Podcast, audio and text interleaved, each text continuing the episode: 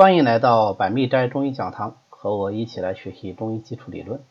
我是浙江中医药大学附属第三医院的孙杰。今天呢，我们接着前面的内容来讲奇恒之腑。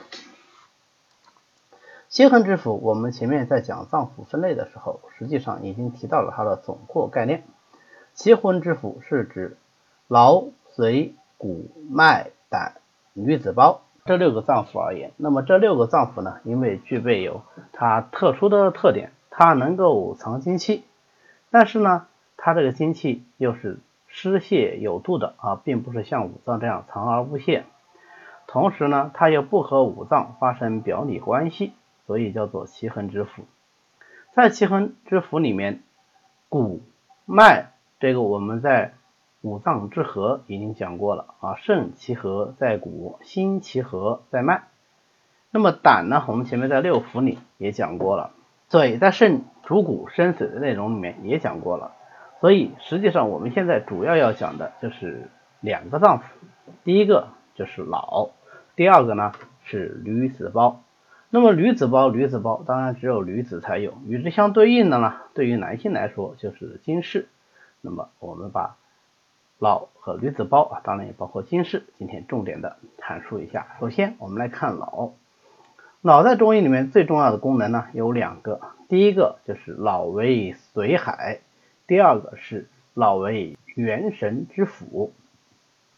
我们一个一个来看啊。首先看脑为髓海，脑为髓海，一般我们说某某之海，意思就是。被某种金融为物质所充盈的这个意思啊，比方说胃为水谷之海，冲为血海，那么脑呢，它是为髓海，所以脑的话是为水所充满的，所以我们经常说一句话，就叫做肾生髓通脑，意思是说脑中所藏之髓是由肾气所生的。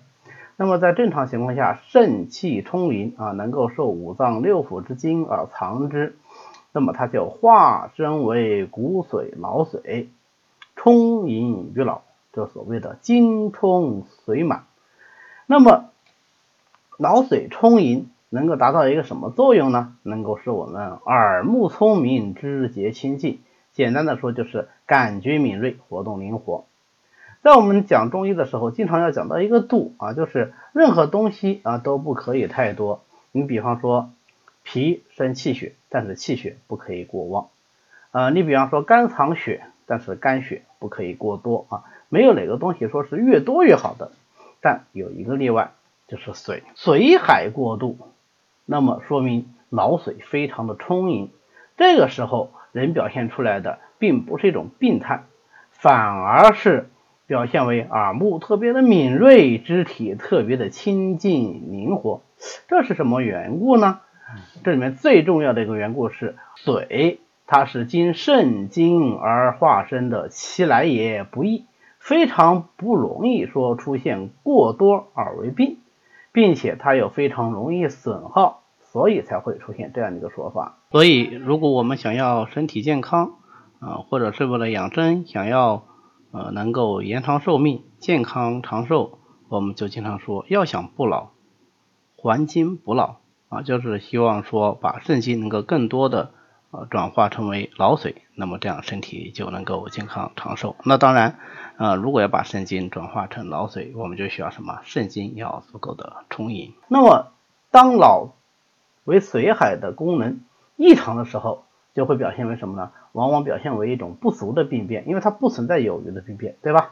它就往往表现为一种不足的病变。这种不足只主要表现为两组症状。第一组症状呢，啊，就是不足无力的症状啊，比方说没有力气啊，老想休息，我们叫懈怠安卧。那么另外一组症状呢，就是前面我们讲脑髓藏之过度。啊，引起那种好的反应啊，感觉敏锐，运动灵活。那反过来就是感觉不敏锐，所以目无所见啊，看东西是昏花的；耳无所闻啊，耳朵东西是听不见的，甚至有耳鸣。那么活动呢啊也不轻快，反而是觉得腰酸腿软。头晕乏力。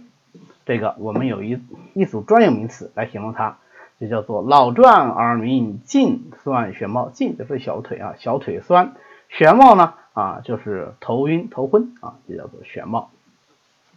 这个就是脑髓空虚的表现。那大家有没有看到这组脑髓空虚的表现症状，是不是跟肾经空虚特别的像啊？对，它就是特别的像。原因是什么呢？因为脑髓不就是来自于肾经吗？对吧？但是呢，区别在哪里？它区别有比较多的上部的症状，因为脑在上嘛，对吧？所以它有比较多的啊头上七窍的症状，耳鸣呐、目昏呐、头晕呐这样的一些症状。那么脑的第二个功能呢，是脑为元神之府啊，在道家来说就是离丸宫所在，元神所居。这个功能呢就非常的重要。元神所居，元神所居，元就是最初始的、最重要的意思。所以最重要的神明，它是在哪里啊？它是在脑里的。我们中医通常是讲心主神明。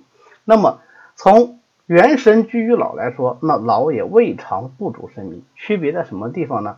区别在于脑是元神所居，所以我们日常的喜怒忧思悲恐惊，并不为脑所主，它是最基本的神志活动。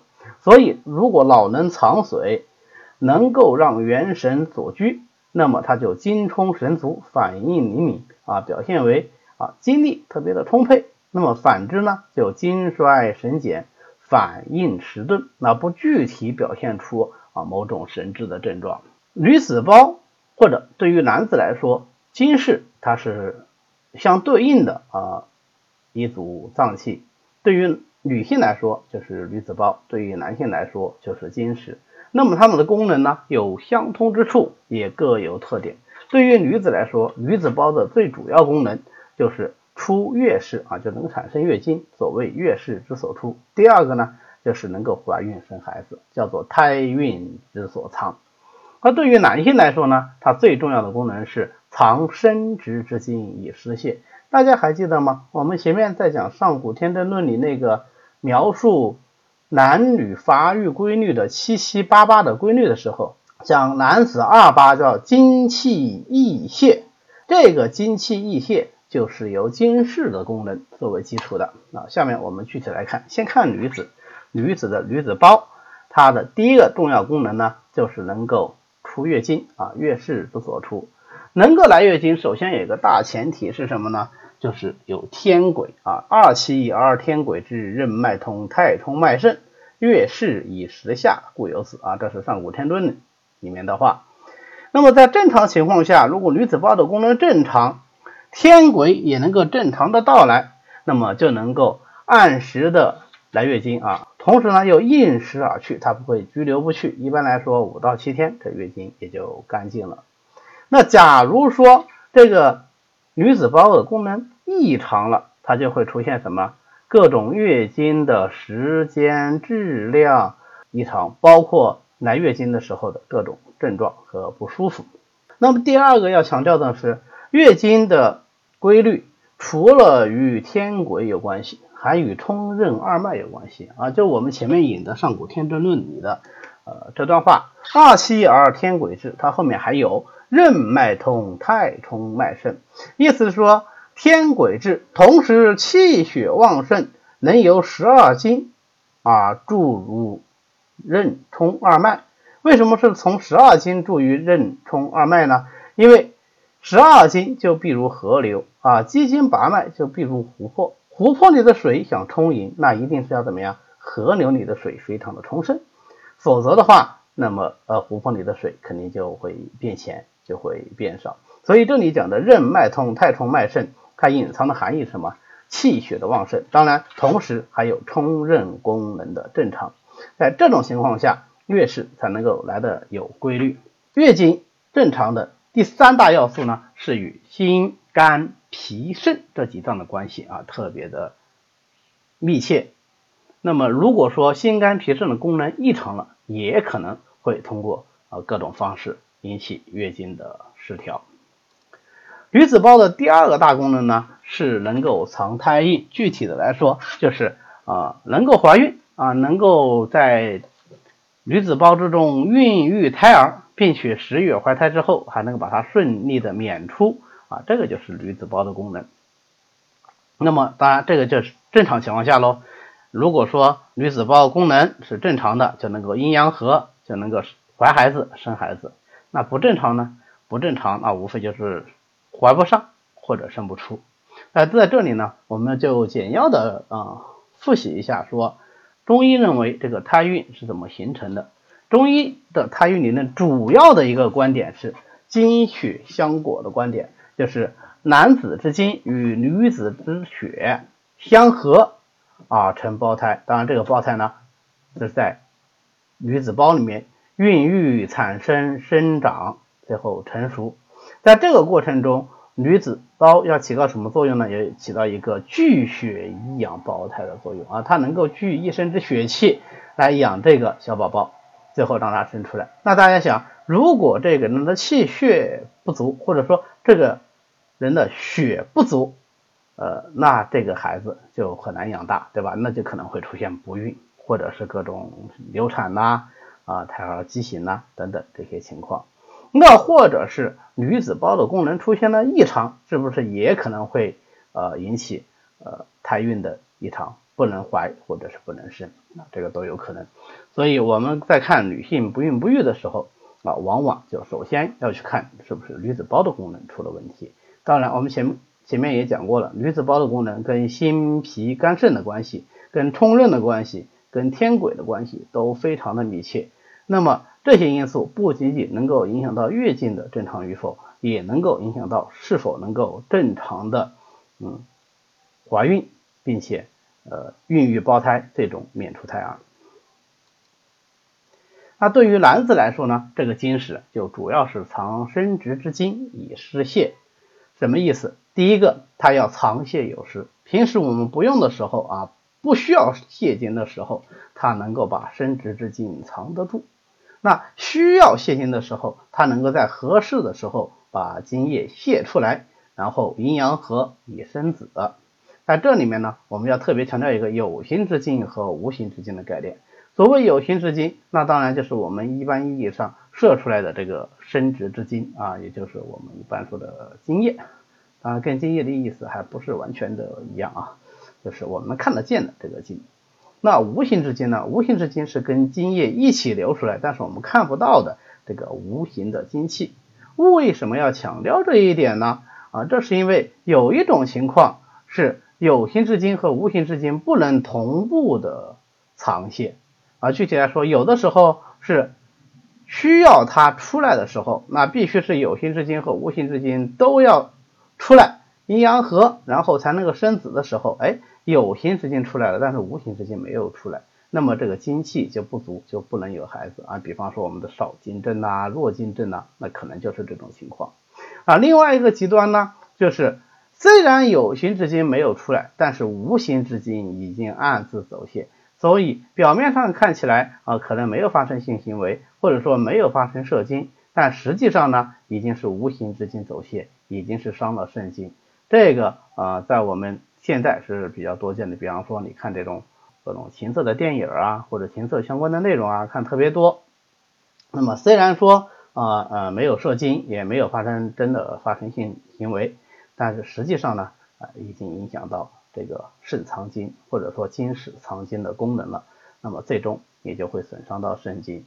呃，这个观点呢，在清代的吴鞠通他是特别强调的。为什么强调这个观点呢？因为吴鞠通是温病学家。他要呃研究一个病，就叫做春温病，冬不藏精，春必病温。那么冬不藏精里面有一个重要的不藏精的病因啊，就是这种无形精气的暗自走泄，所以我们要保精，就是这个道理。那放到我们现在这个呃当前的社会背景底下，你说呃完全接触不到这种情色的东西，那当然是有困难的，但是必须要注意适度。